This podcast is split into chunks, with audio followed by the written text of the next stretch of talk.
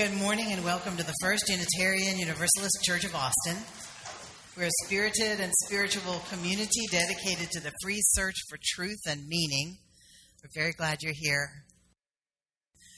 We come from a long heritage of teaching that there's a spark of the divine in every person. So, in the spirit of that heritage, I ask that you greet the divine in our midst by turning to the person to your right and left and welcoming them here this morning. Say together the words by which we light the chalice, which is the symbol of our faith. Love is the spirit of this church, and service is its law. This is our great covenant to dwell together in peace, to seek the truth in love, and to help one another.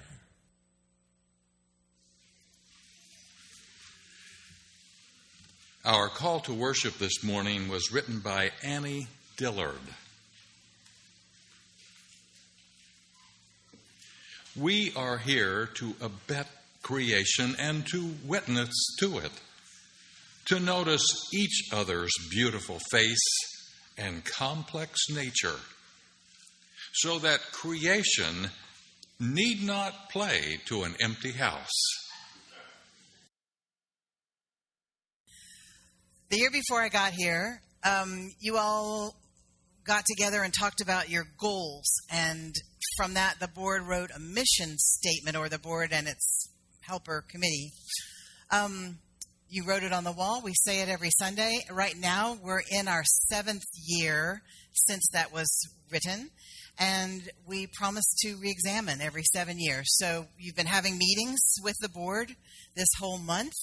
And if you haven't gotten to one of them, there's one at 12:15 today, so right after this in room 17, um, that you can have a conversation with the board about this. They have a particular question they're going to be asking us. And so the board can see whether this might need to be tweaked or changed, um, added to or subtracted from. We love it, but we also want to be open to not writing in a stone and getting rigid about it because we're Unitarian Universalists. But until it is changed, or if it is changed, which it might not be, we will say it together. We gather in community to nourish souls, transform lives, and do justice. Now is the time in our service when we enter the wise silence together that's what Ralph Waldo Emerson called it the wise silence. We go into the silence in order to speak to and listen to God as we understand God, or listen to our inner wisdom, or just follow our breath as it goes in and out of our bodies. In this congregation, noises of life and the tiny noises of children count as part of the silence. Let us breathe together.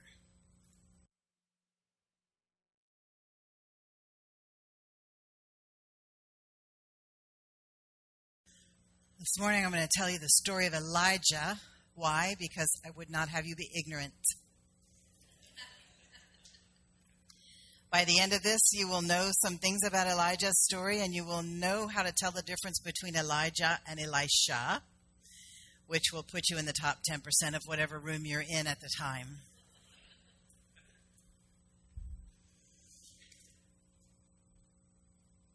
The um, the actual title of this sermon is Why Everybody Hates a Prophet. Elijah was a prophet. His story is in uh, the book of Kings in the Hebrew scriptures. And he came during the reign of King Ahab, who was the um, in a long line of very wicked kings who had tumultuous reigns one of the ones that came right before Ahab only reigned for seven days before he got overthrown. And um, Ahab yet reigned 22 years. So he had strength and ruthlessness in order to reign for 22 years. The first time we meet Elijah, he's showing up at the court of Abraham. Uh, sorry, Ahab, King Ahab. Abraham's not in this story. He's in the court of Ahab, and what he says to Ahab is, You and your family have been wicked. You married a priestess of Baal. Baal was the fertility god whose religion was in the nations surrounding Israel. Another little bit of information Israel is the name of the northern kingdom, Judea is the name of the southern kingdom, and Israel and Judea together are what we now call Israel. Um, so Elijah is a prophet of the northern kingdom, and Ahab was a king of the northern kingdom, a king of Israel. So he had married Jezebel, who was from what is now Lebanon ish. And she uh, was a worshiper. In, in fact, she was a priestess of the fertility god Baal. And she also loved Asherah, the goddess. She was surrounded by 450 priests of Baal and 400 priestesses of um, Asherah. And she lived in the in the palace, of course, and she had been uh, pressuring her husband to worship Baal and Asherah, along with the God of Israel. Some people say Yahweh, but if you're a um, Jewish person, you don't like to say the name God, Yahweh, you say Adonai instead. So Adonai just translates the Lord. So does Baal translate the Lord. But they were different lords, different gods. Back then, this um, idea of religious tolerance was not uh, in vogue. Elijah shows up at the court of Ahab and he says, You are wicked and your family is wicked, and I am not going to let it rain here until I say so. Well, you're in a Mediterranean climate. It's very much like this one. Um, having a drought is a bad thing. And Ahab, I don't know if he listened or believed Elijah. He might have just gone, Yeah, I hear you talking, prophets do that. They tell us how wicked we are. They're very rude and disruptive. And then they go away and nothing changes. And so Elijah went away. God told him to go to this particular gorge and he was going to drink from the stream that came through the gorge. And God said he was going to send ravens in the morning and ravens in the evening to feed Elijah with meat and bread. And so that's how it happened Elijah sat by the stream. He drank from the stream. He was fed by the ravens morning and evening uh, for a while until, because of the lack of rain, the stream dried up. God told him to go to a certain village that was very near where Jezebel had been born herself. And he went to a village, and God said, You're going to find a widow there who will feed you. And the widow had a small son. And Elijah came up to the village and he saw this woman who was gathering sticks for a fire. And he said, I'm hungry. Will you feed me? And she said, Oh, sir, uh, I have a little bit of flour and a little bit of oil, and I was going to build a fire with these sticks and make a little loaf for my son and for me, and then we're going to die. And he said, It'll be okay. Just make me some bread. And so she did. She made him a loaf with the fire and the oil and the flour. And he ate. And then there was flour and oil left over for a loaf for her and her son. He moved into the upper room in her house and was her guest for three years. And as long as he was there, it didn't rain. And she had enough oil and enough flour to make bread for herself and her son. One day her son got really sick and he was breathing uh, weirdly, uh, slower and slower, and finally he didn't breathe at all. And so she came to Elijah and said, What is this? You're doing a miracle with my flour and my oil, and my son now is dying? Um, this is terrible. Did you just come live in my house so that you could make fun of me and, and kill off my son? Magic man. And he took the boy and took him up to his upper room and he uh, prayed to God because he didn't know what to do. And he was like, God, what is this? I'm you, you you're making flour and oil, and you know, I'm paraphrasing the story a little bit. Um, and now this tragedy is befalling this widow woman. Her son is all she's got. I mean, if she doesn't have a, a kid that's going to grow up and support her, then she's toast in this world. Um, she's she's you've got to help this boy. And so he lay down on the boy three times, and then the boy started breathing again, and he brought him back downstairs, and he said, "Here you go, your son's alive." And the lady was very happy. So after three years, God came to him again and said, Time to go to the court of Ahab and tell him that it's going to rain. So Elijah is obedient and goes toward the court of Ahab. And on the road, he meets Obadiah, who is Ahab's right hand guy, the guy who's in charge of his whole household, um, his chief of staff, if you will. And Obadiah is a secret believer in the God of Israel. Jezebel had gone on one of her priest slaughtering kicks, which she did for a while. She slaughtered a lot of the priests of the God of Israel. Um, Obadiah had hidden a hundred of them, 50 in one cave and 50 in another cave.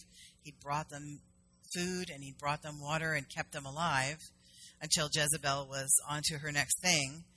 And um, so Obadiah meets Elijah on the road and says, Is that you, Elijah? And Elijah says, Yes, I'm going to the court of Ahab to tell him it's going to rain now. Would you go on, run on ahead of me and tell him I'm going to be there? And Obadiah said, Oh, don't, please don't ask me to do that. Okay? Because you're a prophet, and prophets are like here one day and gone the next. I don't know where you're going to be. Ahab's had people looking for you in every country. They can't find you.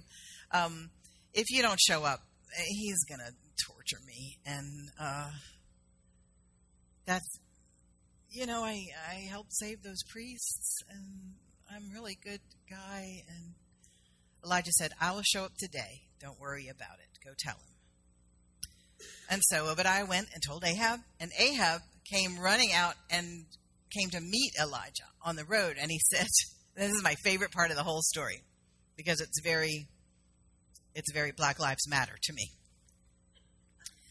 so he comes out and he says, I'm going to get this just right so that I can um, share it with you correctly, not paraphrasing. So he saw, he saw Elijah and he said to them to him, "Is that you, you troubler of Israel?" I have not made trouble for Israel, Elijah replied, but you and your father's family have. You have abandoned the God. Anyway, he goes on and lists the sins. And it feels to me so true that when you begin speaking truth to power, they feel troubled and they feel like the trouble is from you. But is it? No. You're just pointing out the trouble. You ask a question, people look at you as if you're rude. You're disrupting. Why are you doing this? I, I went on a Boy Scout tour of the water system in South Carolina where we lived. And I was a little surprised. There was a lake, a reservoir that we got all our water from, and people lived all along the lake, and they put like lawn chemicals on their lawns and that kind of thing. And they showed us a cross section of their filter, and it was, you know, sand, charcoal, leaves. And I said, Really? Sand, charcoal, leaves? Is that enough to take lawn chemicals out? They said, It's very clean. And I was like, well, really, are you sure? Because those chemicals, I mean, I don't know. Uh, really, I'm open minded. Just tell me. And the other parents are looking at me like, Psst. he said, we check it regularly. I said, so, like, how often? What's regular? Once a year. Like, you check it once a year and it goes through leaves and we're drinking it? Anyway, then my son was going, but when you when you start disturbing the status quo. And, you know, leaves might be fine to take out chemicals from the lawn juice. I don't know. Um, I don't know. But when the marchers closed the streets, the white liberal person that Martin Luther King wrote about from the Birmingham jail goes, "Oh, they're just they're just creating a backlash the, they're creating hostility against their cause if they weren't so disruptive. I mean, really, um, they would get what they want eventually. Frederick Douglass says, No one gives up power without a demand. You don't want to get what you want eventually. You want to push. You want to shine the light. You want to say, hey, this is wicked. And if you have to shut down the highway, you have to shut down the highway in order to be heard. These are the only tools in the toolkit of someone who has no power. Does that make sense? You have to disrupt. And if there's hostility because of the disruption, as Dr. King said, that hostility was already there. The disruption just brought it to light. Because people who are comfortable with the way things are would just prefer to have it never disrupted, of course. But people who are not comfortable with the way things are use the prophetic voice. And everybody hates a prophet because a prophet will tell you things that are not fun to hear. A prophet will demand that you change things that are working well for you. And a prophet will disrupt your life. And sometimes will keep it from raining for three years. I'm not the troubler of Israel, Elijah said. You're the reason for the trouble you are trying to believe in this God and this God, and so your legs are different. You, are limping along trying to believe in this God and this God. You have to make a choice and stand with both feet with, on one God. And I'm going to show you who the real God is. We're going to have a showdown, a duel of gods, if you will. Bring all the prophets of Baal and all the priestesses of Asherah and all the people and we're going to meet at Mount Carmel and we're going to have a sacrifice. So, I don't know why he did this, but he did. Ahab brought all the people and all the priests of Baal. The priestesses of Asherah, however, are not mentioned. I think they stayed home with Jezebel. They were like, oh, I'm not getting all up in the middle of that. No. So the prophets of Baal were there, and Elijah was there, and he had courage of his convictions to go against the crowd, like our hymn says um, you stand against the crowd, it takes a lot of courage, especially when the crowd wants to kill you. Um, everybody was hungry for Elijah's blood because he was just a pain. And so he said to the priests of Baal, You bring two oxen and you choose yours. He was giving them every advantage. You choose yours, put them on your altar. There was already an altar of sacrifice to Baal there because Mount Carmel was a holy place, and there was a ruined altar to the God of Israel there. So the prophets of Baal put the ox on the altar. And Elijah said, Just don't light the fire. Because Baal, you know, is shown with a lightning bolt in his hand. He's like Thor. And so surely Baal can send fire down on your sacrifice and light it up. And so the priests agreed to try this. And they were dancing and they were chanting and they were doing their religious thing. And um, hours went by. And toward the middle of the day, Elijah started trash talking pretty bad. And he would say, Hey, uh, maybe your God's asleep. You should probably yell louder. And so they yelled louder and they danced more frenziedly. And he goes, Man, maybe he's in the bathroom. Maybe he's on a trip. Maybe he's thinking deep thoughts. And they got so desperate they started to slash themselves with knives and add their own blood to the blood on the altar. That was the way of that particular religion. It's totally against the law of the God of Israel to mutilate yourself in any way. Um, another interesting tidbit if you're Jewish, you're not supposed to get tattoos. Same thing. So you're not supposed to mutilate yourself in any way. And um, yet the priests of Baal were trying to get Baal's attention. And while they were dancing in a more and more frenzied way and adding their own blood to the sacrifice, Elijah was resetting up the altar of the God of Israel. He was he asked for help getting 12 stones for the 12 tribes and put the stones together and put his own ox on there. And then he asked them to dig a trench all the way around the altar. And then he asked them to get three huge jars of water. Now remember, it hadn't rained in three years, so this was a precious resource. He said, Pour the three jars of water all over this ox. Just really make it soaked. And now do it again, three more. And one more time, three more jars of water on there. And so he was standing there in a crowd of people who wanted to kill him, with priests that had gone into a frenzy trying to get their God to light up the sacrifice. and really, this is a dramatic moment. The pressure is on for sure. And if there was ever a time when you asked God to really come through for you, this would be the time.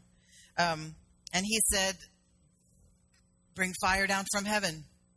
And this huge fireball came, whoomp, and the ox was consumed, and the water was all consumed, and it was a very dramatic validation of Elijah's claim that God was the only real God. And so then he he said to the priests of Baal, "If you would like to become priests of the real God, come on." No, I'm kidding. Um, he killed them all. All 450 of them. And Ahab um, said, So it's going to rain now, right? And Elijah said, Oh, yes. Go eat and drink because you don't want to get caught in the rain. And Elijah went up to Mount Carmel, up on the mountain, and he put his head between his knees. And I don't know, some commentators say this was humility. Other commentators say this was despair, like, is God going to come through for you again? Um, but, you know, God had come through for him with the with the bread for the widow and with the widow's son and with the ravens and with the fire why wouldn't he uh, you know continue on the path of coming through with rain but he sent his servant you know kept his head down and he sent his servant up to the top of the mountain to look out over the mediterranean um, seven times he sent him up there and finally the last time the servant came back down and said i see a cloud the size of a man's hand the size of a man's hand and Elijah said, There's going to be rain. The, cra- the cloud came in, grew, the skies grew dark, and the rain came. And Elijah, since Jezebel was still alive, ran away again.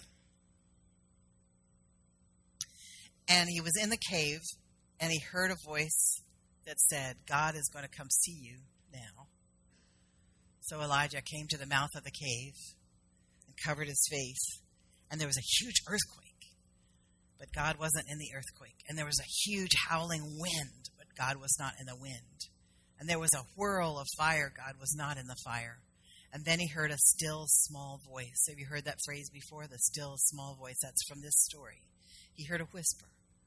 And God said to him, Go find. I know you're tired. I know you don't want to do this anymore. Profiting is very hard work, and nobody likes you. And so you have a successor. His name is going to be Elisha. Go find Elisha, and he will be your successor.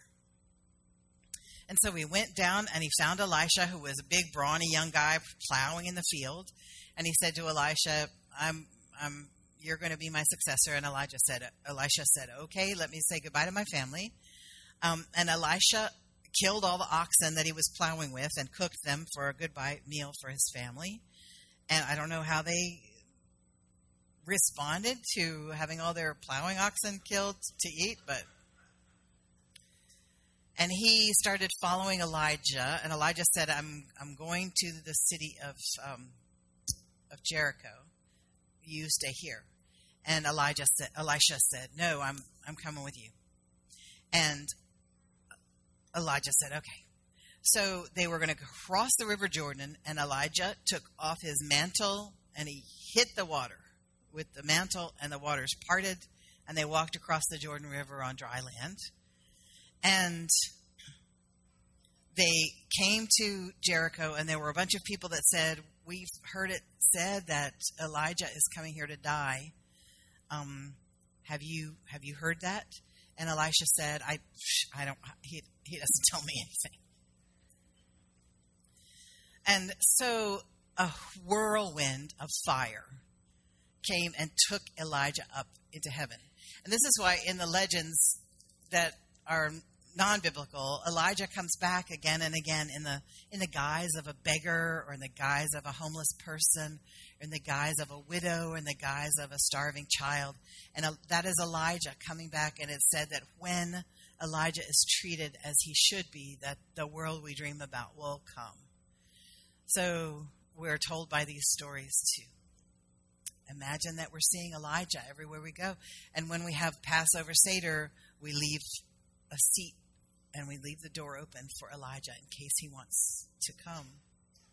Elisha has a lot of stories of his own, including um, one that's a favorite of some of y'all where Elisha goes to a village. He's bald, apparently, completely bald. And um, there are boys in the village that are making fun of him, calling him Baldy.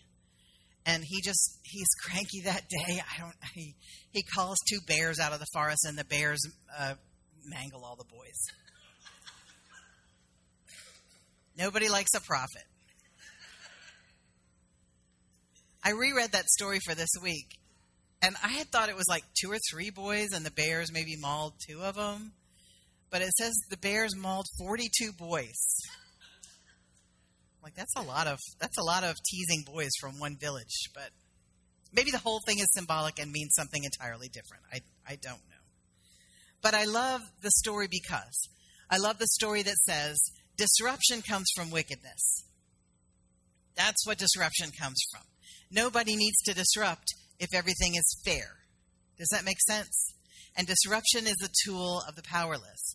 And so when you are asking a rude question or saying truth to power, and they look, they roll their eyes, or they do that thing where they shake their head and give that little laugh, or they go, well, no, that's not true at all. Oh, they all do it. I don't know who they learned it from, but they go to the same wickedness school. And they shake their heads and look down and laugh. You watch on the news if you don't see it quite a bit. Not naming any names. If you are a nice liberal person and yet you feel disrupted by some rudeness on the part of people who are not getting a fair shake, tell yourself this is the way it goes. You have to try to fix the unfairness. And then you have to join the disruption.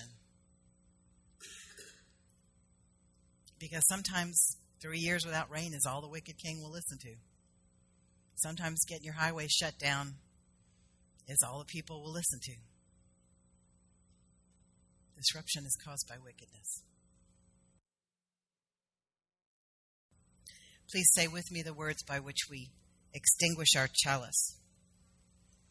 We extinguish this flame, but not the light of truth, the warmth of community, or the fire of commitment. These we hold in our hearts until we are together again. Remember the way of the wind and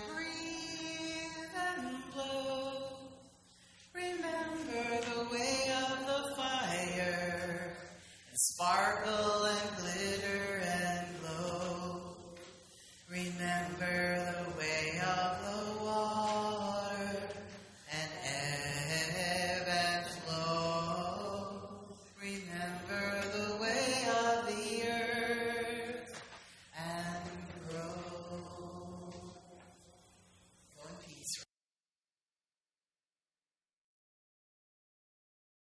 This is a production of the First Unitarian Universalist Church of Austin.